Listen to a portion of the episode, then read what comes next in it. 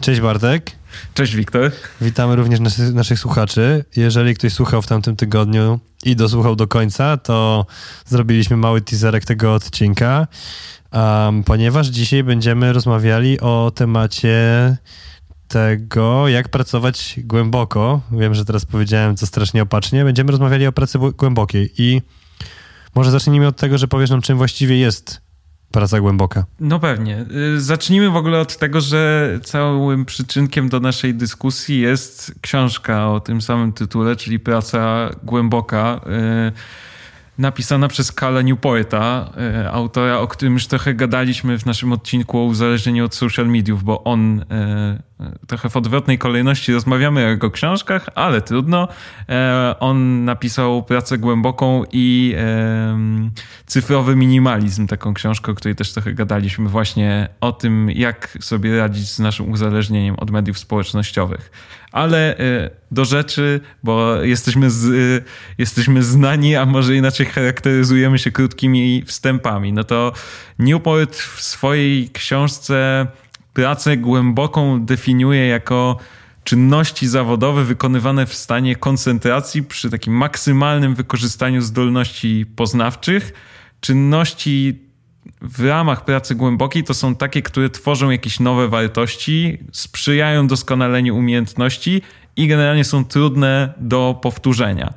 Żeby trochę może lepiej zrozumieć, bo ta, e, ta definicja sama w sobie jest taka dosyć e, ogólna, no to um, autor przeciwstawia tą pracę głęboką pracy płytkiej, czyli takiej niewymagającej poznawczo, e, takich czynności o charakterze takim organizacyjnym, często wykonywanym w stanie rozproszenia uwagi. I te czynności z kolei nie tworzą nowych wartości i są dosyć łatwe do powtórzenia. To znaczy, może je wykonać właściwie każdy, niezależnie od powiedzmy doświadczenia, kompetencji i tak dalej. I wszystko rozbija się, cała ta książka rozbija się o e, hipotezę pracy głębokiej, czyli zdolność e, wykonywania tej pracy głębokiej, zdaniem autora, staje się coraz rzadsza, tymczasem jej wartość dla gospodarki wzrasta. Dlatego nieliczni, którzy nabędą tę umiejętność i tą pracę głęboką uczynią jakąś podstawą swojego życia zawodowego, odniosą sukces ekonomiczny, ale też jakiś powiedzmy zawodowy, dotyczący spełnienia zawodowego i tak dalej, i tak dalej. Zgodzę się, że generalnie, y, przynajmniej w moim wypadku, coraz rzadsza jest ta praca głęboka. Jest ciężko na takie poziomy koncentracji wchodzić. Um, I mam jakieś swoje teorie, które już też wcześniej poruszaliśmy, może czasami, dlaczego tego nie jestem w stanie zrobić. Um, ale może poproszę Ciebie, żebyś mi powiedział, jakie są czynniki, które powodują, że się odsuwamy e, od pracy głębokiej i, i, i do tej płytki skłaniamy, jak, i może jakieś czynniki społeczne, technologiczne albo jakieś inne, które Ci przyjdą do głowy to znowu idąc trochę za, za książką są yy, takie, wyłaniają się powiedzmy dwa główne czynniki, które sprawiają, że, że łatwiej nam uciec w pracę płytką i właściwie w takie mało twórcze i mało wartościowe zadania. Pierwszy z nich to jest y, zasada najmniejszego oporu, tak jest nazwana też przez y, autora, czyli wynika to z tego, że, że generalnie w tym takim powiedzmy środowisku biznesowym w różnych miejscach pracy um, brakuje takich konkretnych i jasnych informacji o wpływie różnych zachowań na, i, i różnych zadań na, na naszą efektywność, przez co istnieje skłonność do wykonywania rzeczy, które są najłatwiejsze w danej chwili. I tutaj jest taki, myślę, że duży aspekt technologiczny, i który też pandemia i to, że pracujemy głównie zdalnie, mocno przyspieszył. To znaczy, mm, oczekuje się generalnie od pracowników takiej natychmiastowej odpowiedzi na kanałach jakiejś różnej komunikacji wewnętrznej. I no można się tu przy, przyłożyć, e, przytoczyć przykłady jakichś takich komunikatorów typu Slack, ale też jakichś maili e, wewnętrznych i tak dalej. E, no i też oczekuje się tej natychmiastowej albo jak najszybciej odpowiedzi w kontaktach zewnętrznych i tu przede wszystkim jakieś maile i telefony i tak dalej. I, i właśnie ta, ta kultura takiego, takiej ciągłej łączności no generalnie nie wpływa na nas najlepiej e, i, i sprawia, że dużo łatwiej nam uciec w te zadania, które właśnie się pojawiają. Nagle, są e, niekoniecznie twórcze i niekoniecznie najważniejsze do wykonania w tym momencie, ale dają nam to poczucie, że wykonaliśmy coś, więc, więc czujemy satysfakcję z tego, że że zrealizowaliśmy zadanie i możemy sobie, nie wiem, pozwolić na chwilę odpoczynku. E, jako taki przykład tego, te, tego te, tej zasady najmniejszego oporu, e, autor przytacza taki ciekawy eksperyment przeprowadzony przez badaczkę Leslie Parlow, w BCG, e, czyli no w jednym z tych gigantów konsultingowych, e, gdzie zespół miał wybrać jeden dzień, w którym nie jest w żaden sposób połączony, to znaczy żadnych kontaktów przez sieć e, z osobami z firmy i też poza nią.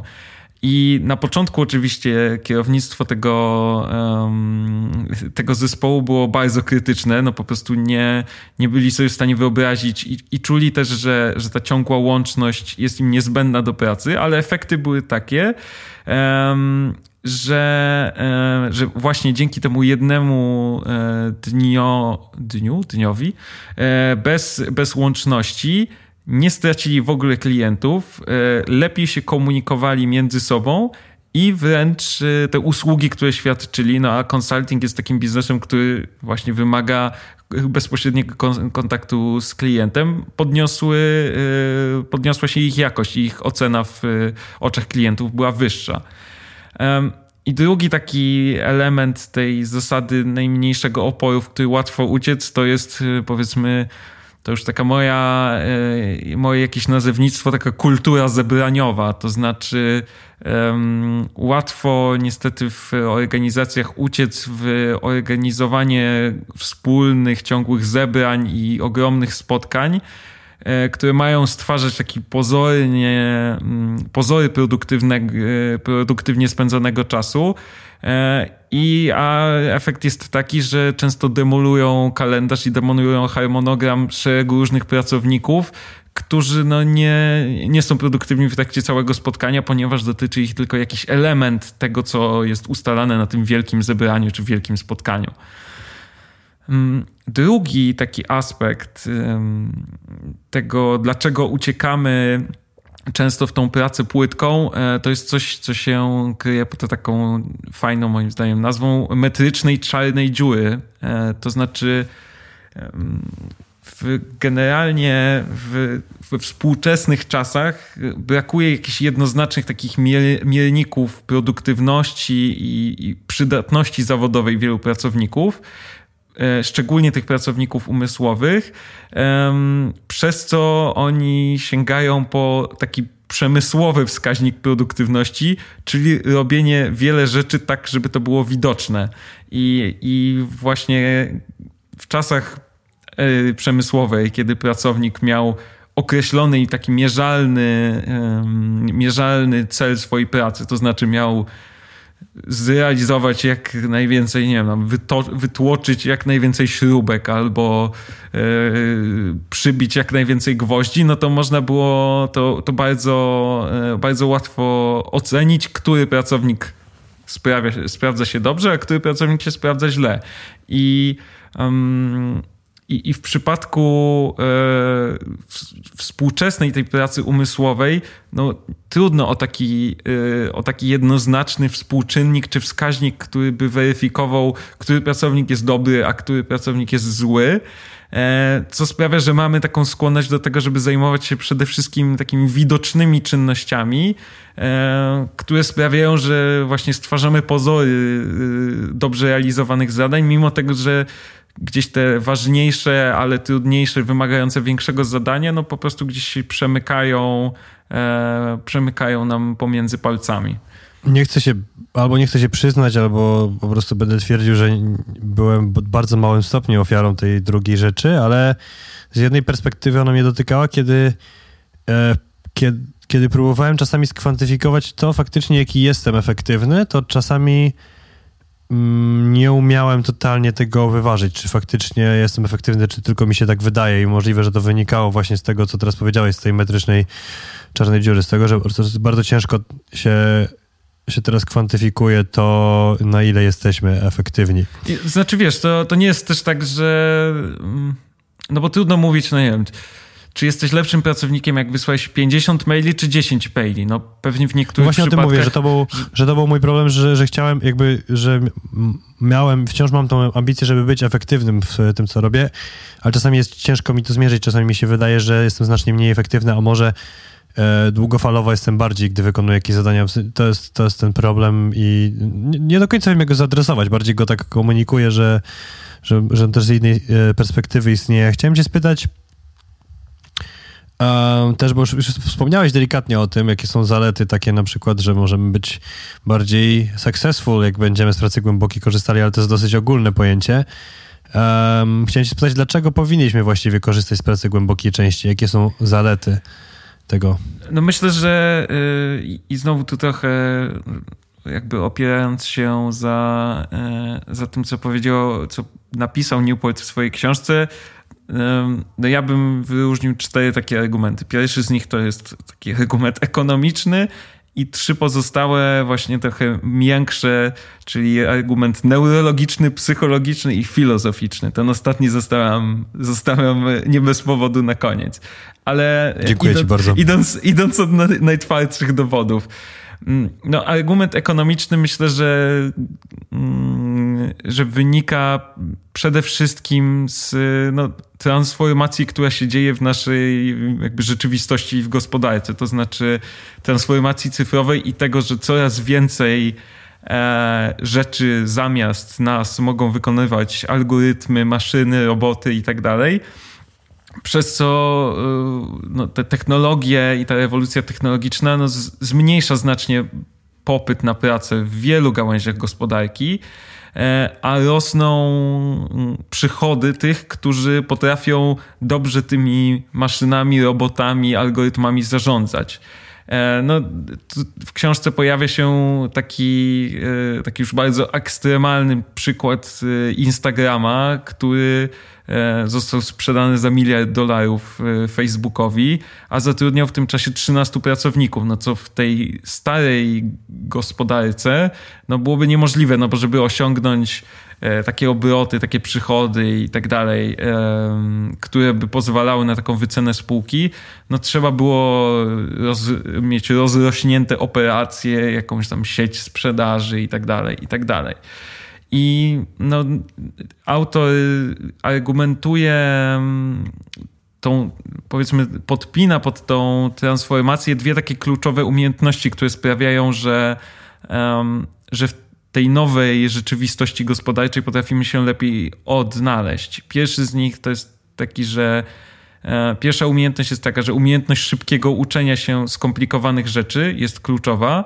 E, przez to, że, że świat i technologie rozwijają się szybciej niż kiedykolwiek, ta umiejętność uczenia się nowych rzeczy, właśnie w tym obsługi tych nowych narzędzi cyfrowych, e, czy na przykład programowania, no jest coraz, coraz ważniejsze i będzie konieczne w tym, żeby funkcjonować na, na rynku pracy.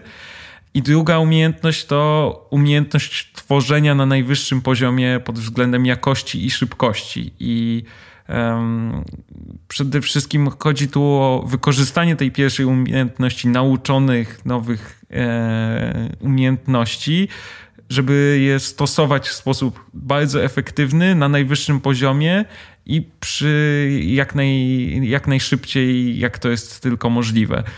I teza autora jest taka, że, e, że właśnie te dwie umiejętności, e, żeby je posiąść i żeby móc je zaaplikować w swoim, w swoim codziennym życiu, no to konieczne jest e, umiejętne wypracowanie sobie właśnie tej pracy głębokiej i skupienia na, na, na najwyższych obrotach i wejścia w ten stan właśnie pracy głębokiej, żeby móc te, te dwie rzeczy osiągnąć.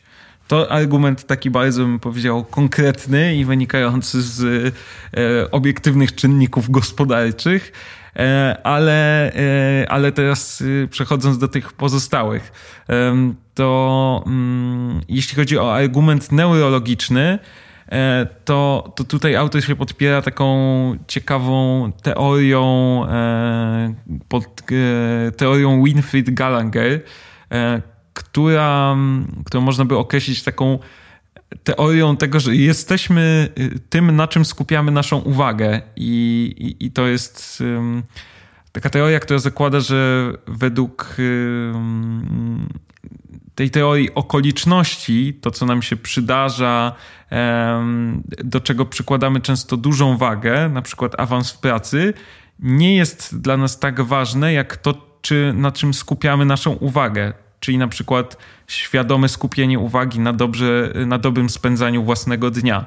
E, I, i to e, właśnie bazując na, na badaniach neurologicznych, no wyniknęło, że to, na czym skupiamy największą uwagę, e, daje nam też najwięcej satysfakcji.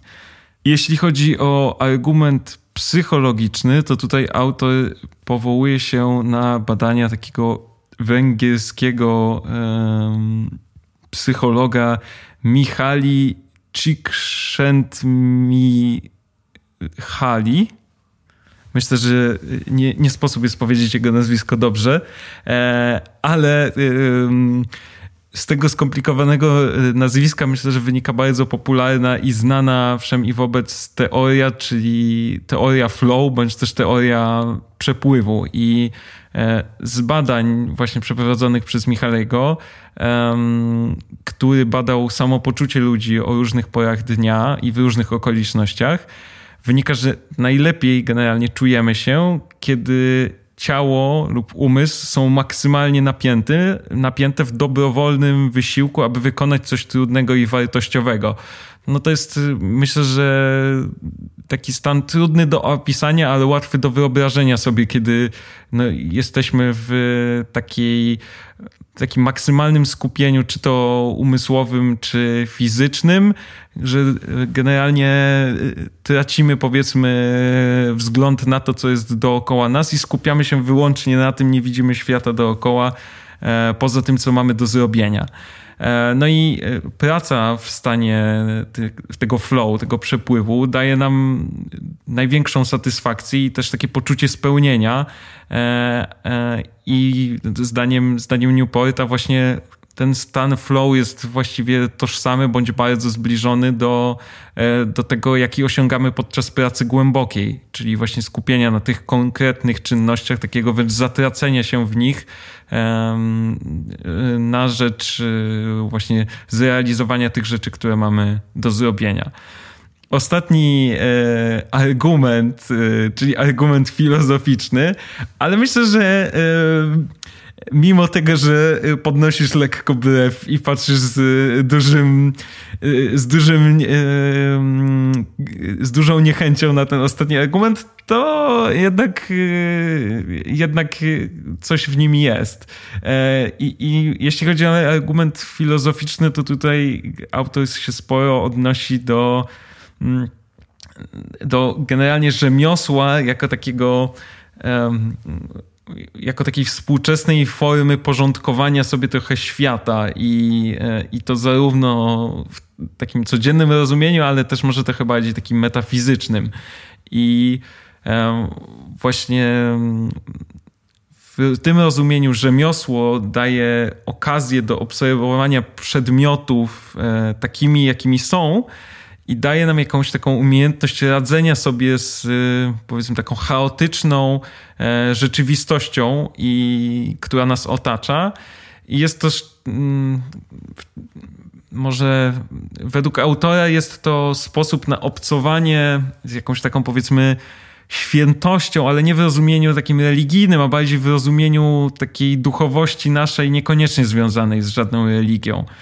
I Wiem, że może tutaj y, jakiś y, wyraz zakłopotania na kilku twarzach to sprowokować, ale jednak wydaje mi się, że to jest jakiś y, rzemiosło i taka bardzo intensywna, e, trudna praca skupiona na, na bardzo jakimś konkretnym i, i, i wymagającym od nas procesie, no daje nam pewnego rodzaju takie taką, taką satysfakcję, którą, o którą trudno w, w innych aspektach. czy jest to obcowanie ze świętością? No, ja uważam, że raczej nie, ale, ale może dla niektórych tak. Nie wiem, co o tym sądzisz. Wyjątkowo nie kupuję artykułów, y, argumentu filozoficznego, tak się składa. No jest to wielkie zaskoczenie. Ale um, myślę, że on jest też mocno indywidualny i bardzo od takiego jakiegoś indywidualnego podejścia zajmuje. Dla mnie to też jest trochę tłumacz. W sensie to już jest za bardzo takie jakieś tutaj y, y, rytuały y, i filozofia pracy i obcowanie ze świętością, to dla mnie było trochę za dużo. Jak czytałem ten fragment, to też miewałem momentami trochę podniesioną brew. Niemniej jednak, no, szereg tych innych argumentów mnie przekonuje do tego, że praca głęboka ma sens i powinniśmy z niej korzystać i jakoś ją sobie zaimplementować we własnym życiu. Z tym się zgadzam.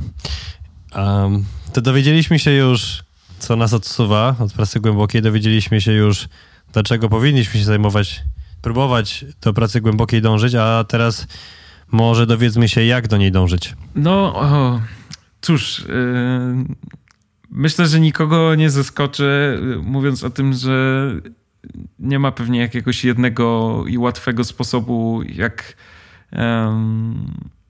jak dojść do tej pracy głębokiej, jak sobie wypracować ją. Myślę, że taka główna myśl, która też y, płynie z, z tej książki, ale um, która dla mnie się wydaje być szczególnie cenna, to żeby podchodzić do tego kształtowania sobie tej, tego nawyku pracy głębokiej właśnie jako do takiego do nauki jakiejś nowej umiejętności, czy nauki jakiegoś takiego nowego trochę funkcjonowania w trochę inny sposób i też nie oczekiwać od siebie, że od razu nie wiem, tutaj zamknę się w jakimś pustym pokoju tylko z kartką albo, nie wiem, z maszyną do pisania albo już z tym laptopem, jak już muszę i będę teraz w stanie pracować głęboko, jak do tej pory nigdy nie musiałem, bo to też jest niemożliwe. E, autor e, nawet sam się powołuje na jakieś badania, które wskazują, że na początku, jeśli nie praktykujemy regularnie tej pracy głębokiej, to pracowanie w ten sposób dłużej niż e, godzinę ciągiem jest raczej niemożliwe i trudno wejść na taki stan skupienia cały czas, ale żeby nie było, że się wymiguje od, e, od odpowiedzi, to jest szereg różnych sposobów i rad, które na, e, w, w Deep Work się pojawiają. Jedną z nich, z którą ja się jak najbardziej zgadzam, to jest Mm, tworzenie rytuałów i reguł, e, które autor opisuje jako bardzo ważny aspekt we wdrażaniu pracy głębokiej we własnym życiu. Tutaj e, mogę się posłużyć przykładem, który się też pojawia w książce. To jest Karol Darwin, który podczas pracy na, nad swoim przełomowym dziełem o ewolucji miał ściśle zaplanowany dzień, właściwie co do minuty. Zaczynał dzień od y, spaceru o 7 rano. Y, ten spacer, spacer, trasa tego spaceru zawsze była taka sama. E, potem samotnie jadł śniadanie, e, miał sesję pracy głębokiej e, od 8 do 9.30.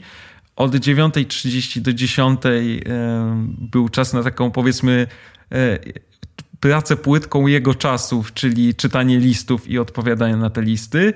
I od 10.30 do 12.00 kolejna sesja tej takiej pracy głębokiej, właśnie pisania, pisania tej pracy, z której go wszyscy znamy.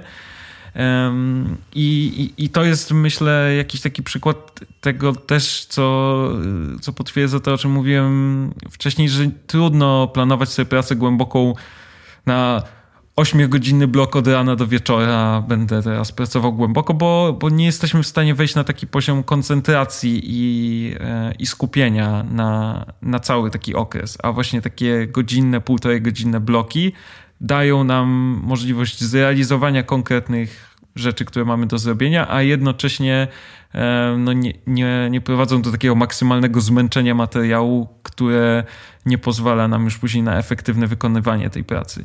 Ale jeśli chodzi o te, o te rytuały, to e, kilka takich e, elementów, o których, o których wspomina Newport, które są szczególnie ważne przy tworzeniu takich rytuałów.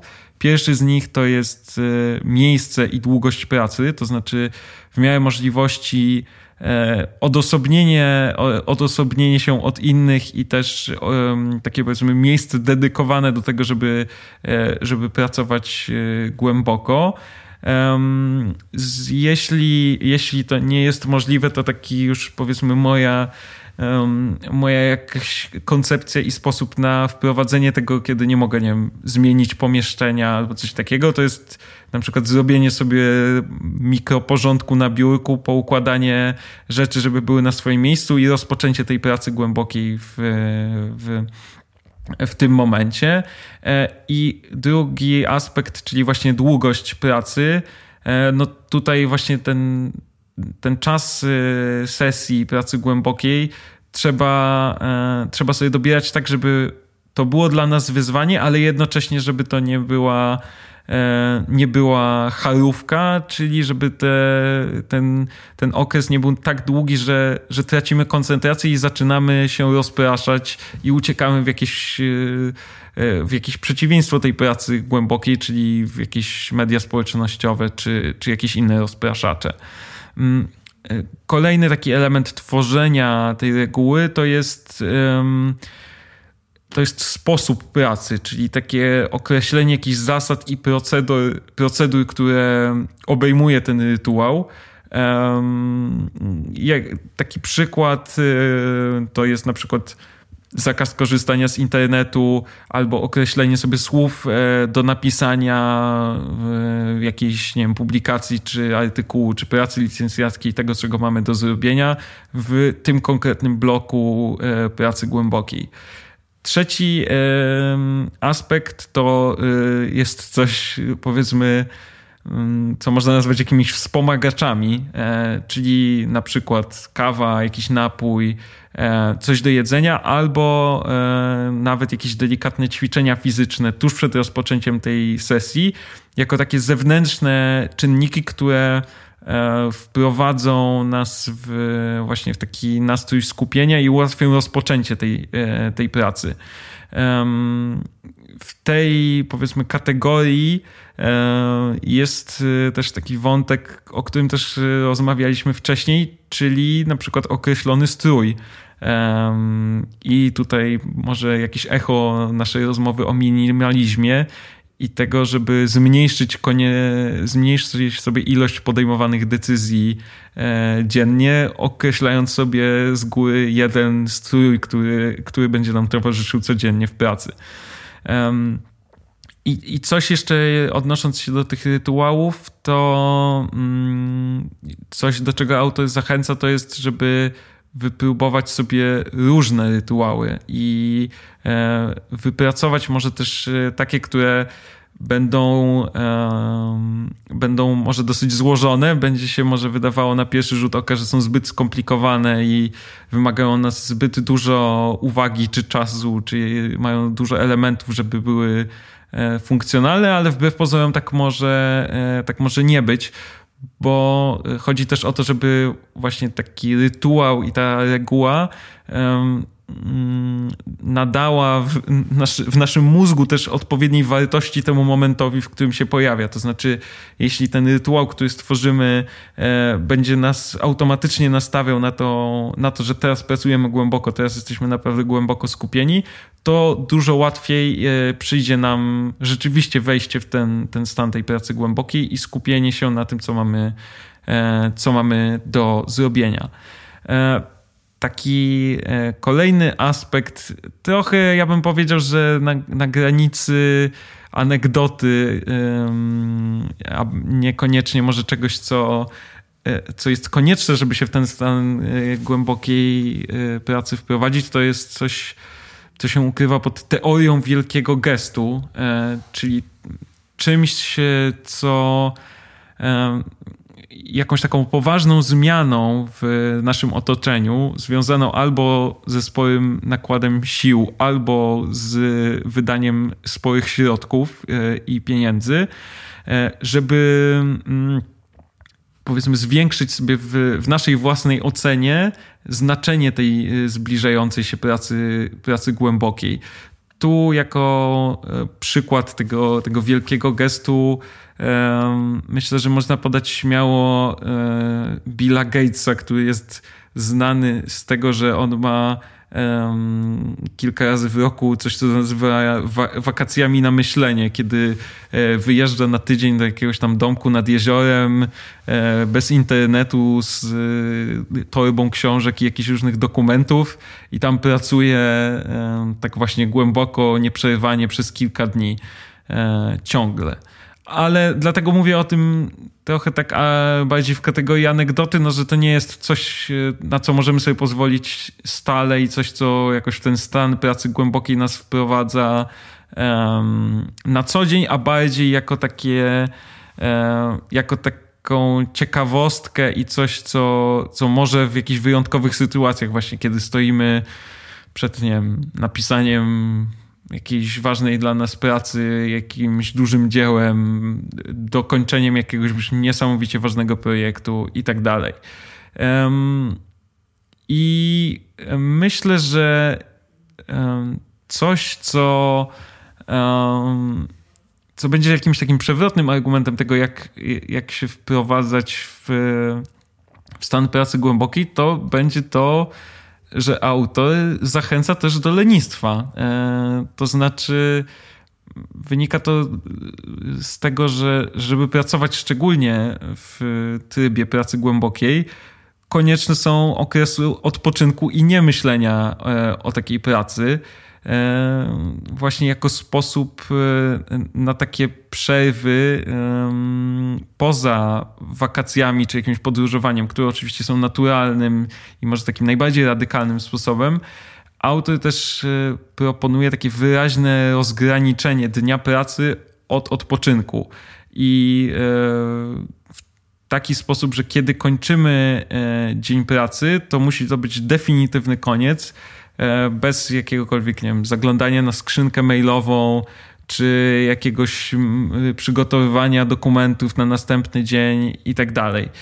I to jest coś, co z czym kiedyś absolutnie pewnie bym się nie zgodził i nie potrafił sobie wyobrazić, żeby można było tak funkcjonować, ale e, no, jednak na, na ten moment wydaje mi się, że, że, że to jest y, coś, co E, co naprawdę nam pomaga. To znaczy, no i tutaj to od takich naj, najprostszych argumentów, jak to, że po prostu kiedy mamy przerwę, to łatwiej nam później um, jakieś odkrywcze pomysły, czy jakieś nowe rozwiązania wypracować.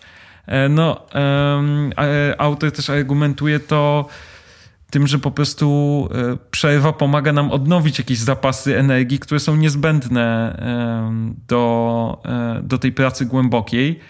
Tutaj szczególnie e, jakby rekomendowane i polecane jest spędzanie czasu na, mm, na świeżym powietrzu i na łonie natury, która pomaga nam odzyskiwać te zasoby właśnie koncentracji i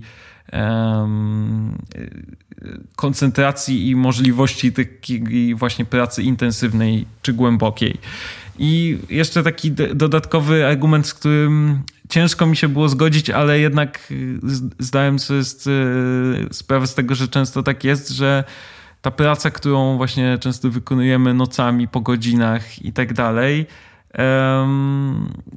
to jest często praca, która jest mało istotna i która właśnie jest tą taką pracą płytką, która nie przynosi jakiejś wielkiej wartości, a moglibyśmy ją zrealizować dużo szybciej, dużo efektywniej następnego dnia rano, kiedy mielibyśmy, e, mielibyśmy tą, tą przerwę. I um, myślę, że to jest jakiś taki argument um, za tym już momentami znienawidzonym work-life balance, e, który jednak... Ile można zachęca... o tym gadać? Ile można o tym gadać? tak? Już dosyć? Ostatni raz, ostatni raz ci pozwalam mówić o tym. Nie, no, e, ale to nie zgadzasz się ze mną? W sensie, że nie, nie, nie, nie, tylko chciałem sobie zażartować. Oczywiście, że się zgadzam. E, tak, tak samo, jakby jak zacząłeś mówić o tym lenistwie, to jest rzecz, do której, do której kiedyś się nie chciałem przyznawać, e, to na pewno i też właściwie próbowałem jej unikać, ale na pewnym, e, na pewnym etapie zrozumiałem, że jakby jest niezbędna do tego, żeby później być bardziej efektywnym. Może nie w samej pracy głębokiej, bo to jest, nie jest coś, czego ja dużo doświadczyłem w swoim życiu chyba, ale generalnie po to, żeby, e, żeby lepiej pracować. Ale jest jedna taka rzecz, um, o której wiem, że ty byś chciał powiedzieć tutaj, a do której ja się wciąż nie przekonałem. Um, I tą rzeczą jest nudzenie się. Jakby to jest dla mnie coś totalnie nieosiągalnego yy, i, i, abstrakcyjnego. To znaczy mój, mój mózg się zawsze czymś musi zajmować yy, i ja jak spędzam, nawet, nawet jak jestem leniwy, to, yy, to czymś muszę się zajmować intelektualnie chociaż. Więc jakby co, co ty myślisz o tej nudzie? Co myśli o tej nudzie Col Newport? Wiesz co, no myślę, że y, trochę było widać w tych, y, w tych fragmentach o nudzie, było trochę widać jakąś zapowiedź, a może chęć napisania cyfrowego minimalizmu, o którym już gadaliśmy.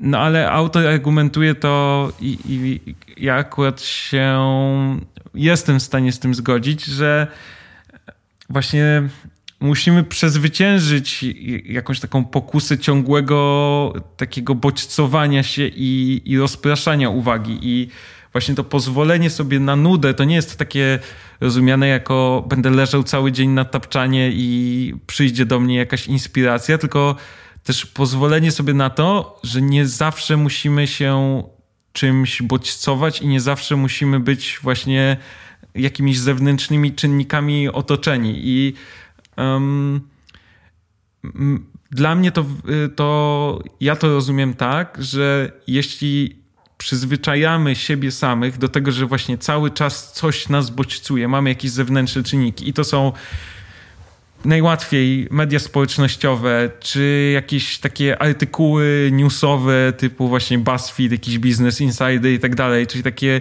cztery zdania, które przeczytasz, a nie mają najmniejszego znaczenia i możesz przeżyć bez nich, albo e, nie wiem, jakieś y, posty na Twitterze albo scrollowanie Instagrama, no to jeśli przyzwyczajamy nasz umysł do takiego funkcjonowania, no to on sobie przypomina o tym i chce do tego wracać, kiedy już pracujemy. I kiedy, nie wiem, po 20, 30, 40 minutach pracy jest mu mało i już po prostu nie wytrzymuje nam ręka i sięgamy po ten telefon.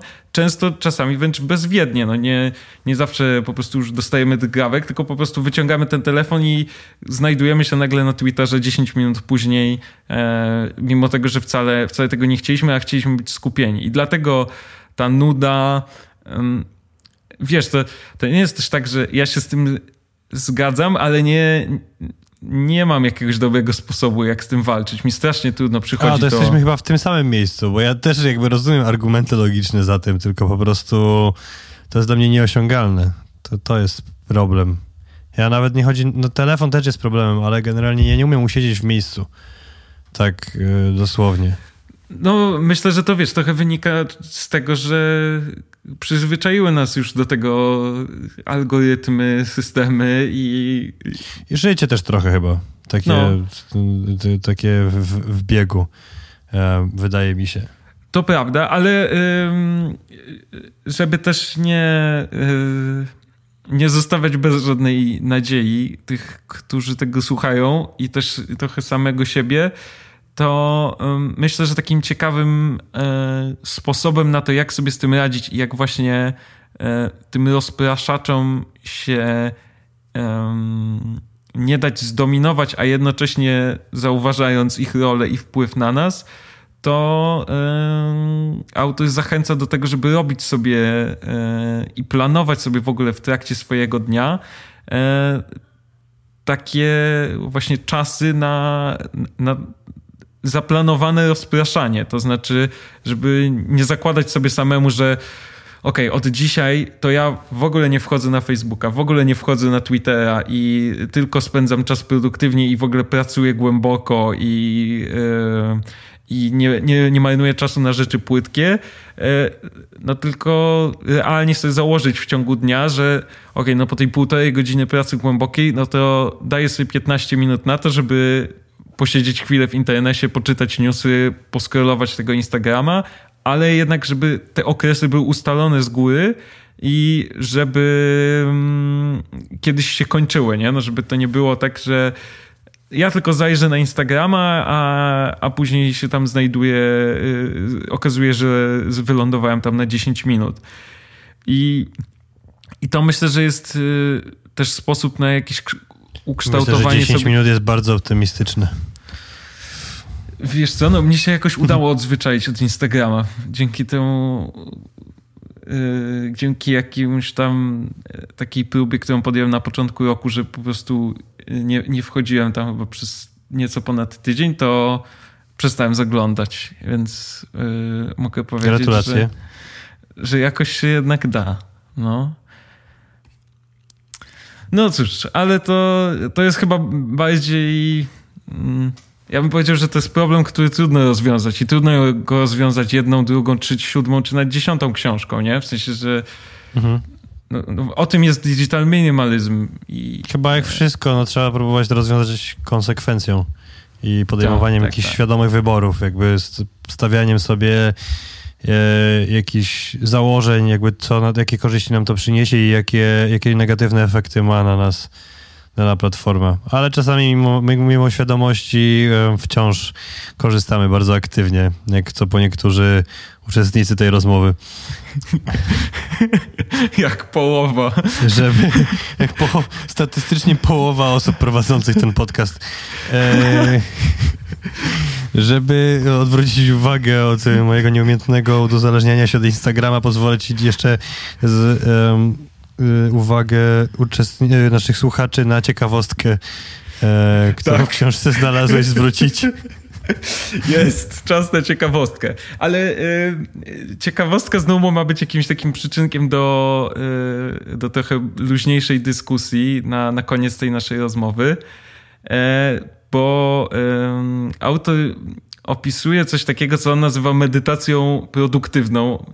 I to jest coś, może trochę mnie to tak szczególnie zaciekawiło, e, dlatego że to jest coś, czym, z czego ja zdawałem sobie sprawę, co może jakoś trochę nieświadomie praktykowałem, a, a warto myślę to robić bardziej świadomie. To jest powiedzmy skupienie swojej uwagi na jakimś bardzo konkretnym problemie zawodowym, kiedy jesteśmy zajęci e, jakąś aktywnością fizyczną, chodzeniem, bieganiem, e, nie wiem, myciem się albo coś takiego.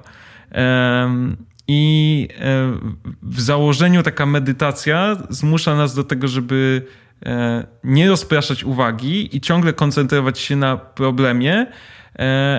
E, I też ma ułatwić nam opieranie się tym, tym rozpraszaczom, bo jesteśmy zajęci jakimś bardzo konkretnym zadaniem, czy, czy też zajęciem fizycznym. No i tu myślę, że akurat mogę się śmiało odnieść do takich jakichś własnych doświadczeń, no to ja się z tym zgadzam, że takie um, właśnie najlepsze pomysły przychodzą ci do głowy podczas biegania i problemy, z którymi się nie potrafisz zmierzyć często całymi dniami, jesteś w stanie jakoś sobie właśnie w trakcie na przykład treningu jakiegoś intensywnego fizycznego wreszcie poukładać w głowie. Co ty o tym sądzisz? Zgadzam się, ale to dlatego, że tam nie ma tych przeszkadzaczy często. Myślę, że akurat trening jest jakąś taką świętą strefą, do której nie wpuszczasz za bardzo urządzeń elektronicznych. Ja się przynajmniej staram.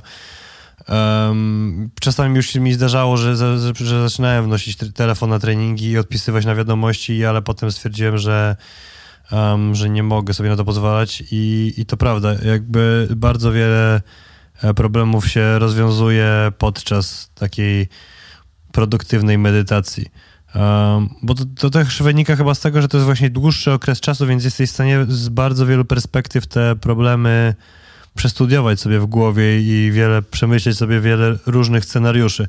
Wiesz, jak biegasz przez godzinę, um, to szczególnie myślę bieganie, bo na przykład taki trening siłowy po, m, wymaga od ciebie koncentracji e, co kilka minut, bardzo dużej, a jeżeli mhm. chodzi o bieganie, pływanie, E, takie bardzo regularne sporty, wymagające regularnego ruchu i nie, nie wymagające jakiejś szczególnej koncentracji, um, no to wtedy jest prościej się skupić, skupić myśli na, na, czymś, na czymś innym i po prostu zautomatyzować ten ruch i, i, i jakichś rozwiązań, do jakichś rozwiązań dochodzić. To, to absolutnie się zgadzam. Jeden, pro, jeden problem jest taki z tym, że, że często zanim dobiegnę, to już zdążę zapomnieć tej zajebistej rzeczy, którą e, no wymyśliłem. Ale y, wiesz, to, to akurat do czego mnie y, y, zachęciła ta książka, to do tego, żeby trochę świadomie do tego podchodzić i może właśnie sobie wręcz planować treningi na, na przemyśleniu konkretnych rzeczy, które mam do zrobienia, nie?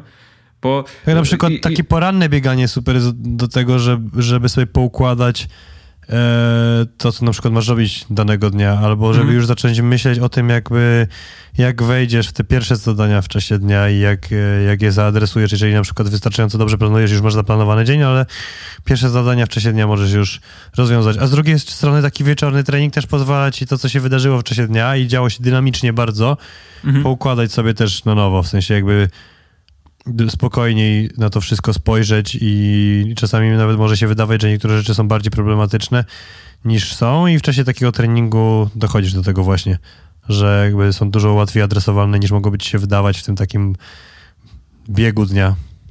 To prawda. Chyba tym ciekawostką moim ulubionym... E, tak, podoba mi się. Lubię, lubię ten format taki luźny na koniec. Bardzo fajnie to jest. Ostatnio, ostatnimi czasy moim ulubionym formatem eksperymentalnym e, kończymy naszą rozmowę. Ja na koniec chyba mogę śmiało powiedzieć, że bardzo polecam, bo mimo tego, że nasza rozmowa wyszła dosyć długa, to o dużej ilości rzeczy bardzo wartościowych i takich aplikowalnych do naszych codziennych obowiązków w tej książce znalazłem. E, I, i zachęcam, żeby przeczytać. Co, jako duży plus mogę powiedzieć, że nie jest za długa, co jest y, dużą wadą często tych książek, y, które jakoś dotyczą naszej produktywności, efektywności i tak dalej. To tutaj 200, chyba 200 kilka stron pracy głębokiej zdecydowanie warto i polecam do przeczytania. I co? Chyba się żegnamy. I no to nic tylko czytać. Ja przeczytam. Do usłyszenia. Do usłyszenia. Trzymajcie się. Cześć.